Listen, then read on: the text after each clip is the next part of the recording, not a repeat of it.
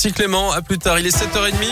L'actu c'est maintenant avec Greg Delsol. Bonjour Greg. Bonjour Guillaume, bonjour à tous. À la une avec le scandale dans les EHPAD, les langues se délient. On a évoqué la semaine dernière sur Radio Scoop la venue de l'auteur du livre Les Fossoyeurs à Lyon. Le journaliste Vincent Castanet a publié une enquête à charge sur la gestion des établissements pour personnes âgées du groupe Orpea. Ces révélations ont entraîné la création d'une commission d'enquête au Sénat. Elle a été créée. Les directeurs de différentes agences régionales de santé ont été entendus mercredi dernier. Des failles et des zones grises ont été évoquées par l'un d'eux ainsi qu'une certaine impuissance à contrôler les établissements. L'électrochoc de ce livre, il a été également pour ceux qui ont des parents âgés en institution et qui justement ont pu parfois constater des manquements dans leur prise en charge.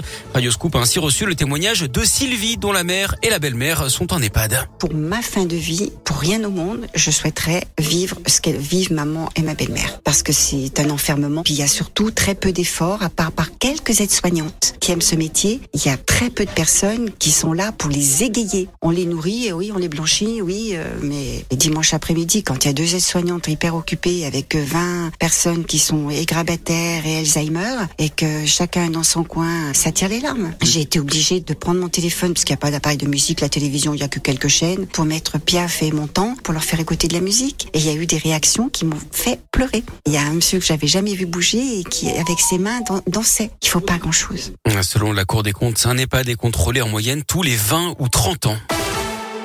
Cette enquête ouverte pour tentative d'assassinat après une fusillade à la Duchère dans le 9e arrondissement de Lyon samedi soir. Les faits se sont produits au niveau d'un point de deal dans la rue André Sakharov. Cinq mineurs âgés de 15 à 17 ans se sont retrouvés blessés avant d'être rapidement pris en charge par les pompiers. Parmi eux, un jeune de 16 ans touché par balle au flanc et transporté à l'hôpital. Ses jours ne sont pas en danger. 17 douilles de Kalachnikov et une goupille de grenades ont été retrouvées sur les lieux.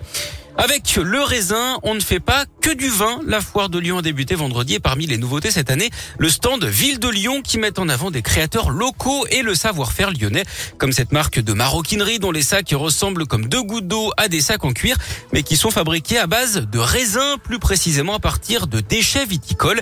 Explication avec euh, Lisa Beredvas, cofondatrice de Maison Peau-Neuve. On récupère euh, les déchets viticoles après avoir fait du vin, on récupère tous les biopolymères et on arrive à faire une pâte comme du agar-agar qui vient de couler sur du coton, ce qui donne cet effet de simili-cuir et qui est tout aussi euh, résistant qu'un cuir animal. Toute la marque a été euh, pensée et créée à Lyon. La matière première vient d'Italie, donc c'est des raisins du Piémont pour l'instant. Donc c'est encore pas trop loin de Lyon, on est à 200 km. Et euh, par contre, tous nos sacs sont faits à Vichy, donc en Auvergne-Rhône-Alpes, ou à Évreux en Normandie. parmi les produits proposés par Maison Peau-Neuve, un sac à main avec une doublure sérigraphiée Ville de Lyon avec des motifs Traboul. À découvrir sur le stand de Ville de Lyon à la foire de Lyon, en vente sur le site internet de la marque et sous un kiosque Place Bellecour à partir de fin avril. Du sport du foot et ce match nul au bout de l'ennui pour Lyon hier à Reims, score final 0-0 et les hommes de Peter Bosch qui font du surplace. Le coach qui a d'ailleurs été expulsé par l'arbitre pour contestation. Lyon n'est que dixième ce matin et n'arrive pas à se rapprocher du podium. Et puis du basket avec la victoire logique de l'Asvel en championnat contre la Lanterne Rouge. Fausse sur mer 84 à 80 hier. Les filles, se sont inclinées contre Roche-Vendée 74 à 78.